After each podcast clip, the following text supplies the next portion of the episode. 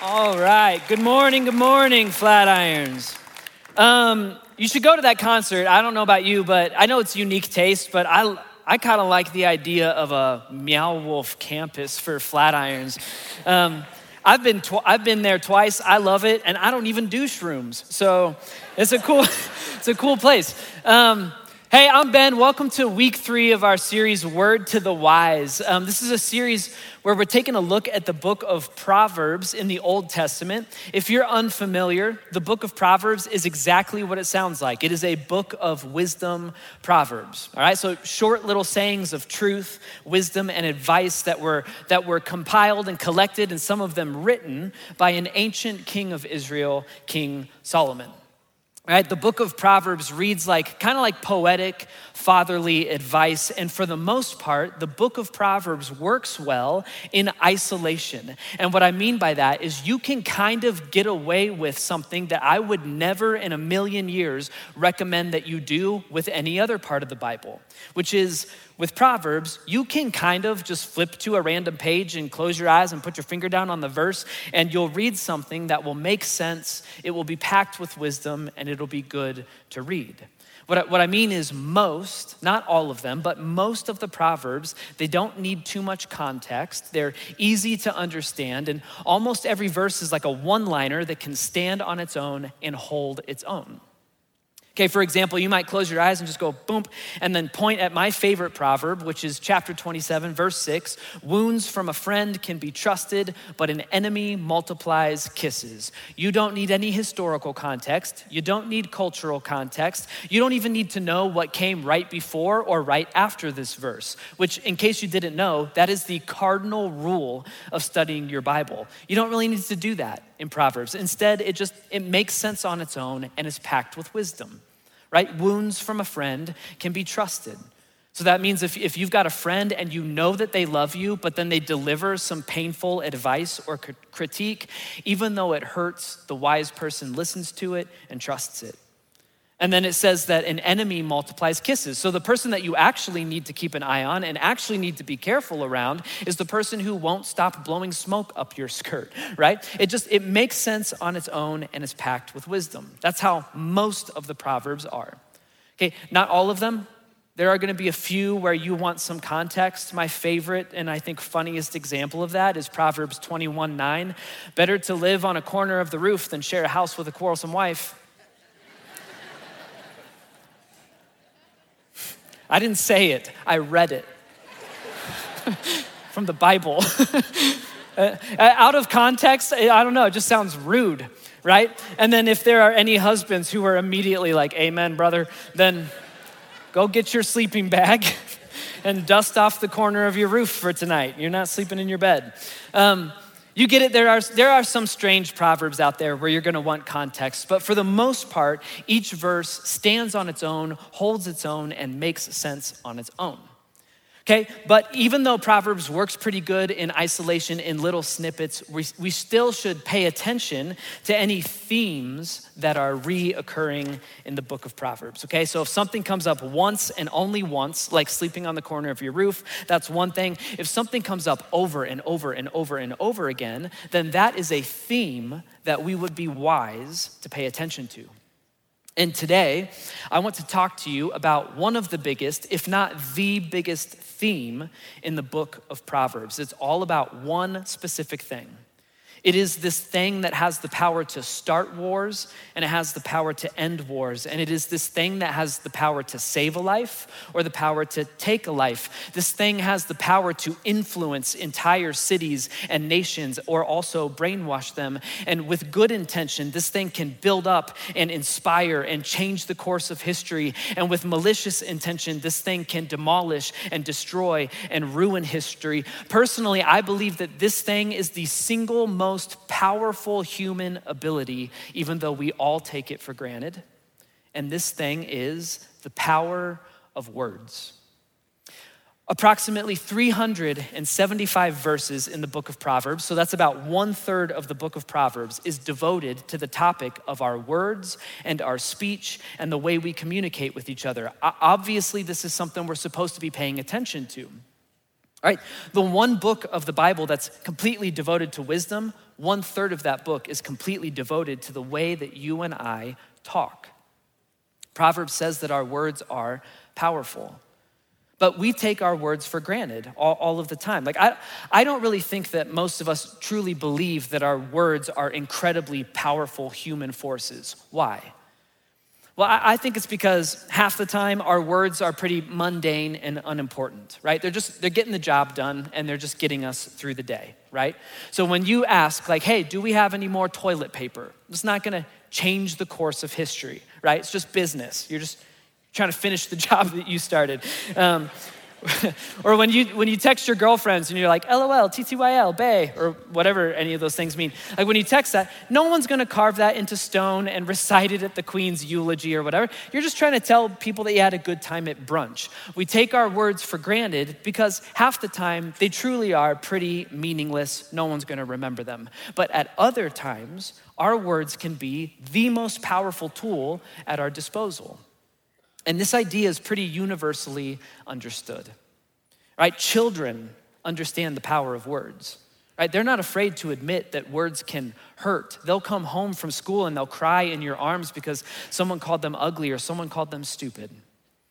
Or my, my, youngest daughter, Chloe, she's five. She'll go dress herself, which is always unfortunate. It's like a strange combination of like leggings and skirt and cowboy boots and backwards hat or whatever. And she'll come out and she'll go, Daddy, do I look beautiful? Why? Well, Because it's not powerful enough for me to just be thinking it. She needs to hear me say it. Kids even understand the technical aspect of why certain words feel powerful. For example, my oldest daughter, Emery, she's nine. Uh, she learned her first few cuss words at school a couple weeks ago. So she came home, she told me and Allie, and the three of us later that night, we sat, we talked about it. I won't tell you exactly what words she learned because we've got little kids in here, but they're like, they're, I mean, they're in the top three of the rankings of cuss words, right? And so we're sitting, we're talking about it. I make sure to say the words multiple times to hopefully take away the mystery and the mystique. And I just explained that they're, they're nasty, rude words, and I don't want her to say them. I was honest with her. I told her, Dad has a really bad habit after years of not caring how he spoke. You might even hear Dad make a mistake and say one of those words when I stub my toe or whatever. And we're having this great conversation about it. But the whole time, Emery's like squirming in her bed and she keeps starting to interrupt and then she stops herself and she just looks really unsettled. And so I'm like, eventually I'm like, Em, like, what's, what's going on with you? And she goes, Yeah, it's just, and she said it exactly like this. She goes, I won't say them, I won't say those words, but why do all these bad words sound so fun to say? And she said it, she said it just like that. And let's be honest, she's right. You know, there's, there's just noises in those words that are fun to say. Like there are certain words that could never be cuss words, like rural.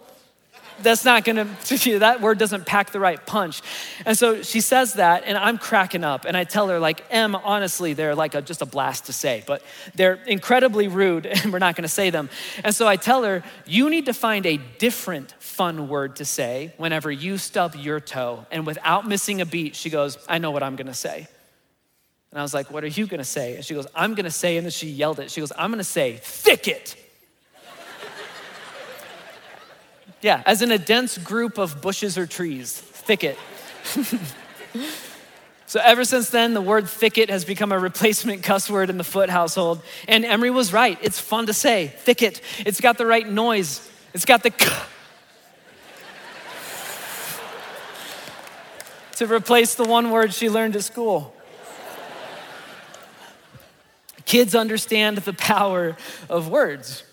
Our society is built on the power of, of, of, words, right? Like, think about it. There are works of literature that have been in print for thousands of years, they'll stay in print thousands of years from now. Or a business proposal, it is not binding until it's contractual, until it is put into words. In a courtroom, someone is declared innocent or guilty, and only after declaring or speaking the verdict does it become true. At a crime scene or at an intensive care unit, one is pronounced dead right? And until death is pronounced or spoken, you're gonna do everything possible to save that person's life. It's not over, it's not final until it is spoken. Weddings are ceremonies built on the power of words, on the power of oaths. The most important part of the ceremony is where you stare your spouse in the eye and you say, I do, I promise.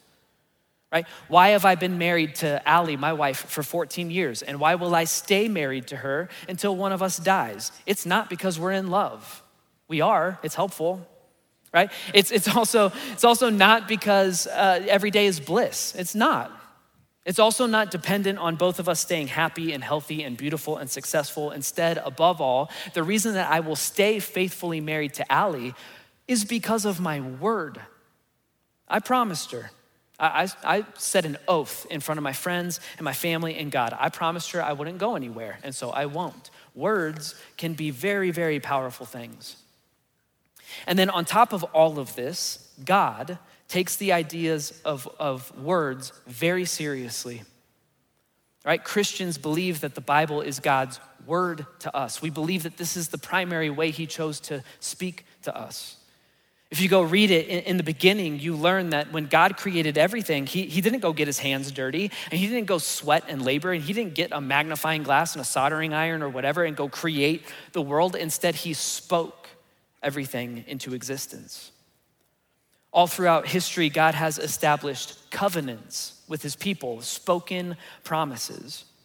So, right now, you and I are under a covenant, a spoken promise from God that you and I can have a relationship with Him because of what Jesus accomplished for us through His death and resurrection. And we're told that God will never change His mind about that. Why? Because He promised. He made a covenant and He will stay true to His word. Words are powerful things. Our kids sense it, our, our society's built on it. God designed it that way, and the book of Proverbs teaches it. One of the biggest themes in the book of Proverbs is if you want to be a man or woman of wisdom, then you will show discernment in the way that you wield the power of words. So let's dig into what the book of Proverbs has to say about the power of words.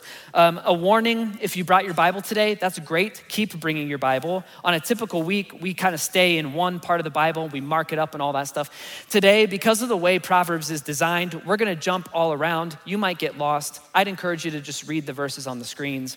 But if you are dying to do something and you're like, dude, I brought this 50 pound thing in here for a reason, I'll mark it up. Um, mark this one up Proverbs 12, 18. It is basically the thesis, it's the general overall statement about the power of words that the rest of Proverbs expands on. Proverbs 12, 18, and it goes like this Reckless words pierce like a sword, but the tongue of the wise brings healing. You'll notice right away that that statement goes against the sing song false wisdom that you and I and all of us grew up with right? Sticks and stones may break my bones, but words will never hurt me. Proverbs goes, nope, words hurt. Words are like sword wounds. Proverbs says words can give you the kind of wounds that the only way to heal them are by other, wiser, healing words. Reckless words pierce like a sword, but the tongue of the wise brings healing. And regardless of the thousands of times that you've told yourself growing up and into adulthood that sticks and stones may break my bones and words will never hurt me, we know that this proverb is telling the truth. We just know from personal experience. Reckless words pierce like a sword. All of us have been pierced. Most of us, I even think all of us, like we're carrying around wounds from things that were said to us when we were children and we're adults now. What are some of the, I want you thinking of it, what are some of the words that wounded you when you were growing up? I'll go first. We'll start with an easy one. I, I, was told by a pastor when I was in the eighth grade that, quote, I will never grow to be a man if I don't play football. This was in Texas, so football is legitimately God out there. But that's what I was told. Still to this day, I'm coming up on 38 years old. I, I love sports. I am a die-hard baseball junkie. Like I'm a junkie. I'm unfortunately a Cleveland fan, but I, I score every Cleveland Guardians game in a scorebook using the magical, wonderful baseball code. Like it's an issue. Pray for me. But I love baseball, I love sports. Still to this day, I have trouble watching football. It's like it's the sport that in middle school and high school I rebelled against. So I was like, I can be a man without that thing. I still, it's still weird to watch football to this day. That one's silly. What about this one? As a kid, I was told so many times by so many people that I was weak that still to this day, I carry that fear with me everywhere. On a bad day, I'm wondering, am, am I just like a weak dad or a weak husband or a weak leader or a weak man? That's words from when I was, I was a kid. But then words from adulthood, they hurt too. Right? I've gotten emails, Jim's gotten these emails, every pastor in the world has gotten these emails, but I'll get emails from people saying that they won't attend Flatirons ever again because they don't like me. They'll make it like a personal attack on me. 100% of these people, of course, I've never met, I've never spoken with, I've never shook their hand. They just came and sat in the dark one time and they're like, we don't like him, let's go t- tell him. Um, and then I'll, but f- even though it's ridiculous, I'll read the email and I will carry those words with me for like weeks. I'll feel like guilty and shameful. I'm like, a, the, the number one thing I want to do with my life is help people encounter the real and authentic Jesus. Like, what am I doing wrong? These people will never come back. And even though logically I know, that the person being unlikable in this scenario is not me, right? But it's just, even though I know it's dumb, even though I shouldn't carry those words with me, they still hurt. Why? Because reckless words pierce like a sword, they just hurt. How have you been pierced? Maybe mom told you growing up more times than you can count, she looked at you and she goes, You're gonna wind up just like your father. And so you spent a lifetime. You're trying to prove mom wrong. No, I'm not. I can be different, right? Or maybe you were told you were dumb or ugly, unwanted, unlovable, annoying, irritating, fat, awkward, always in the way. You were told these things. You spent a lifetime trying to prove those people wrong, or you spent a lifetime caving under the wounds of those words by just believing them. Reckless words pierce like a sword, they hurt. But then on the other hand, Proverbs tells us that the tongue of the wise brings healing. And we also know that to be true from personal experience. We, we know what it's like to be propped up and encouraged and healed by someone's wise words. Again, I'll go first. About coming up on 10 years ago, um, Allie and I, we had our, our, first kid, our daughter, Emery, who can cuss now. Um, she's, she's growing up so quickly. Um, and so we just had our daughter, and I was just in this phase of life where I'm trying to figure out like how do I be a good dad and how do I be a good husband even though I have depression and I'm pretty sure that's never ever to go away. And so I was trying to figure it out and I'm putting all the work in and I'm showing up and I'm being present. And then one Saturday, while Allie and I are making lunch, nothing special, just making PB and J's or whatever, she came up to me and she kind of sidles up and she gives me a big warm hug and she goes, "I love you, Ben." And I like put my arm around her. I'm like, I love you too. What was that for? Because it was out of the blue. And she goes, You just, you seem different. And that, I'm telling you, that's all I needed to hear. I just, I needed to hear that the hard work was paying off. And I needed someone else to recognize and call out that, like, hey, depression might not ever go away, but like, slowly but surely, I can see Jesus helping you carry it. That, that's all I needed to hear. It was a decade ago. I still think about Allie saying that, no joke, once a week. The t- tongue of the wise brings healing to a person's life. What are some words that you've been told that have brought healing to your life? Maybe it was the first time dad told you he was proud of you, or, or maybe you had that teacher who saw something special and unique in you and they called it out and they encouraged you and challenged you to go be great at something. Or maybe it was a coach or a counselor or a trainer or a mentor or a boss. But whoever it was, they said what you needed to hear, when you needed to hear it. And years later, you're still carrying those healing words with you everywhere you go. The tongue of the wise brings healing. So, reckless words pierce like a sword, and the tongue of the wise brings healing. And of course, the point of this proverb is that you and I are supposed to be aiming for wisdom. We are supposed to bring healing to the world. Like, our words are not supposed to pierce like swords, they're supposed to heal the people around us. How do we do that? Well, that's what the other 374 verses about the power of words in Proverbs, that's what they go into detail about. They, they answer the question what are the characteristics of a wise person's words? And rather than read 374 verses together right now, I did the work, I studied up, um, and I boiled them down to like four characteristics of the words of the wise from the book of Proverbs. So if you want to be wise, you will talk like this. And we're gonna walk through them together. First characteristic is this the words of the wise are always honest. All right, that one I think just makes sense. No one's gonna argue with that. Just go tell the truth. There are countless proverbs about telling the truth. Here are a few. Okay, Proverbs 16:33. Kings take pleasure in honest lips and they value a man who speaks the truth. Okay, or how about this one? This one's blunt. All right, it says, The Lord detests lying lips. He hates lying lips, but he delight, delights in men who are truthful. This is in line with what Jesus himself said in his famous Sermon on the Mount when he said, Let your yes be yes and let your no be no. So if you say you're gonna go do something, go do it. If you say you're gonna stop doing something, stop doing it. And always tell the truth. Go be honest. And sure, that means stop lying, but that could also mean this like the next time your wife asks you, like, hey, you seem off, are you okay? Just be honest with her. Right? If you're worried about something or you had a bad day or you're not doing too well, like don't do what us men typically do, which is like, yeah, I'm fine. And then you crack open another beer and you turn the game up, right? Like part of being honest is being vulnerable with the right people. The words of the wise are always honest. Second characteristic is this the words of the wise are not just honest, they are also timely. They are well timed and they are appropriate for the setting and the circumstances. Proverbs says this a word aptly or timely spoken is like apples of gold in settings of silver. Okay, Solomon obviously had unique taste in decorating, but you get it. A word aptly spoken is beautiful. How about this one? A man finds joy in giving an apt reply, and how good is a timely word? The words of the wise are timely. This characteristic is all about not just knowing what to say, but knowing when to say it. All right, so again, if your wife asks, Are you okay? Be honest with her. On the other hand, if the lady greeting you while you're walking into Walmart is like, Good morning, how are you? Now's not the time. They go, Well, Edith, I, am a wreck. no, it's not the time.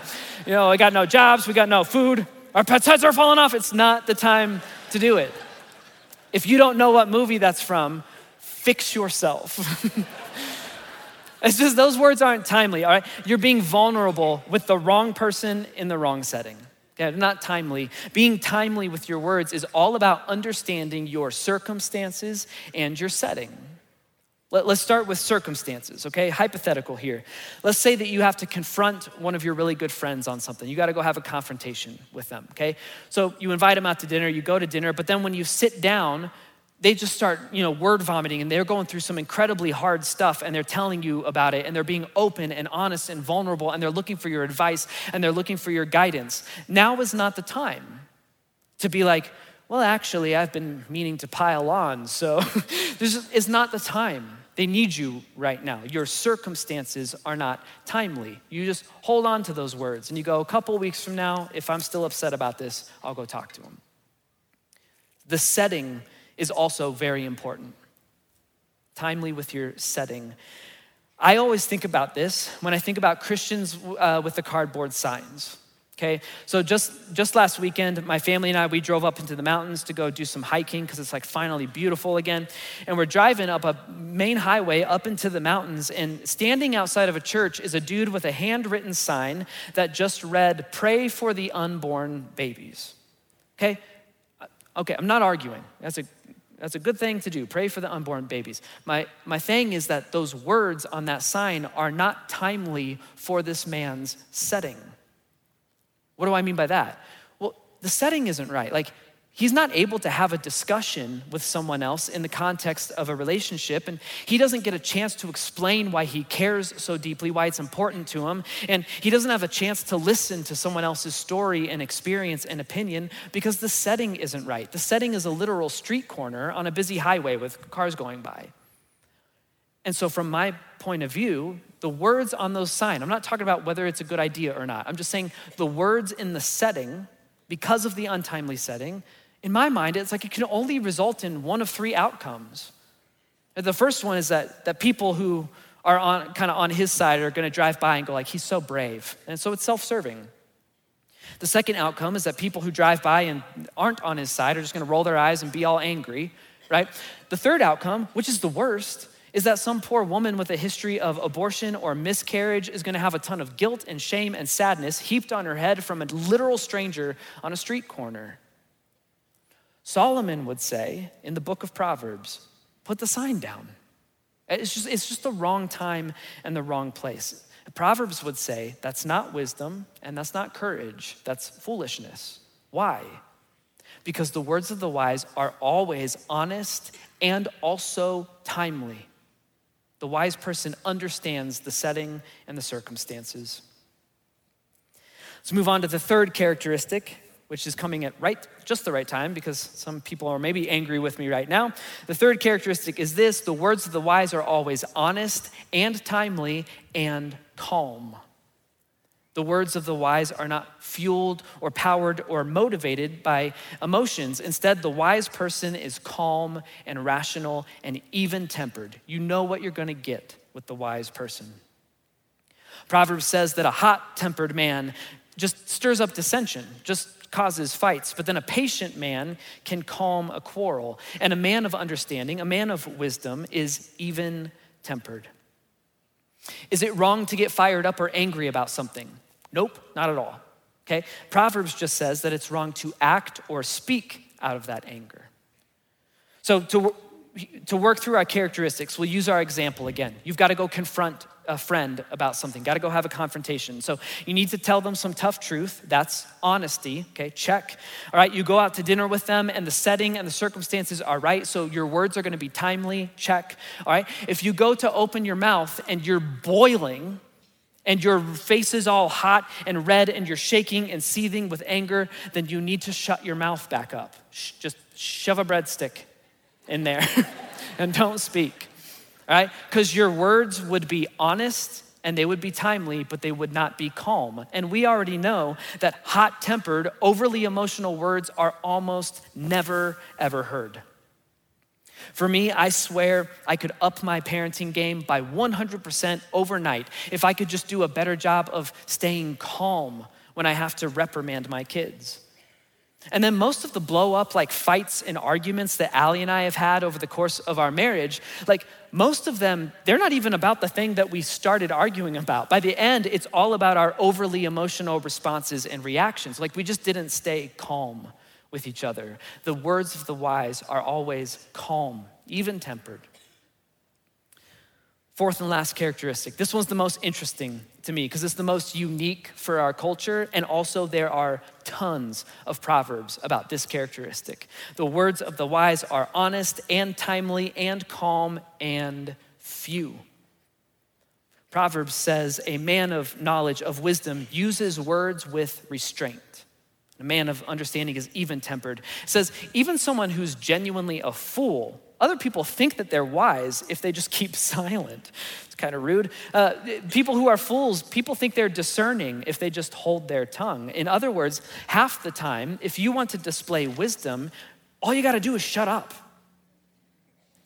Another proverb says, When words are many, when someone's ranting and raving, sin is not absent, but he who holds his tongue is wise. There are tons of proverbs about this characteristic. Uh, this idea that a lot of the time, maybe even most of the time, wisdom displays itself by not speaking. So the, the person over here who's ranting and raving and going on and on and on about their opinions and their beliefs and their worldview and their rage posting on social media, their words are many. And Proverbs says that sin is not absent. But then the other person over here who understands the concept of right time and right place, and social media is almost always the wrong place. And the person who understands that they uh, have to remain calm, they are displaying their hard earned wisdom by not adding any fuel to the fire. And so, wisdom can be exercised by asking yourself some questions. You go, okay, this, this thing that I want to say, is it worth bringing up? Is it important enough to bring up? And if so, is the setting and circumstance right? Like, do I actually think I'll be heard? And do I actually think I'll be able to listen? And if so, do I think I can talk about it calmly? And then, if the answer to any of those questions is no, then the wise person shuts up. They don't open their mouth, they don't hit send, and they don't post. Why? Because, yes, it can be fun to argue. I love arguing. I, I'd like to think I'm pretty good at it. I win a lot of arguments. It can be fun to argue, all right? Your beliefs and opinions, yes, they are valuable and they should be heard. And then, yes, please listen to me right now. You might even be right, and people should listen to you and people should change. But if your words whether spoken or posted, if you think that most likely it's just gonna lead to more dissension and arguing and anger, where no one's genuinely listening to one another and no one's genuinely open to like changing their minds and no one cares to speak calmly, then the wise person practices the most difficult, in my opinion, spiritual discipline out there. He shuts up. Proverbs teaches that the words of the wise are honest, timely, calm, and few. If I were to like explain in my own terms the teaching of Proverbs on the power of words, it would go like this. Proverb teaches us the spiritual discipline of knowing when to speak up and when to shut up. And here are a, a, a few examples of how we could try practicing those spiritual disciplines this week. Okay, we'll, we'll start with the spiritual discipline of shutting up. Okay, if you don't believe me on this one, right? Or if you've fallen into the trap of believing that a, a, really big part of Christianity is standing, sticking up for your truth and like making sure you argue it with, with people and, and prove them wrong, you, should read the book of Proverbs. You, like you're gonna find the opposite in the book of Proverbs. Proverbs gives us all of these categories of types of speech that Christians are never supposed to engage in. One of these types of speech is anything where you attempt to earn praise for yourself. Okay, so this could be bragging and boasting and being cocky, anything prideful, frankly, virtue signaling. It's like if you're fishing for compliments, Proverbs says, cut the line, stop fishing. The, the other category that we're never supposed to engage in is arguing for the sake of arguing. Proverbs says that it's pointless and the wise person does not engage in it. Another category that Proverbs has a lot to say about is gossip. It's very blunt about gossip. All right, it basically is like if you're the kind of person who kind of loves to be like, hey, did you hear about so and so? Proverbs is honest, it calls you a fool. And it says that God hates the way you're talking. The spiritual discipline of shutting up. This week, maybe some of us need to practice that one. All right, this is, this is when everyone else is gossiping around the water cooler, you just walk away. Or when your kids do something insane, because they will, and you get furious, go take a lap and cool off before you sit down and talk with them. Or if you catch yourself wanting to either A, rant and rave, or B, flaunt your own sense of self righteousness on social media, take up the challenge to just not post anything today or this week. Right? I promise the sun will rise tomorrow without hearing your opinion on whether or not it should have, right? Just don't post anything.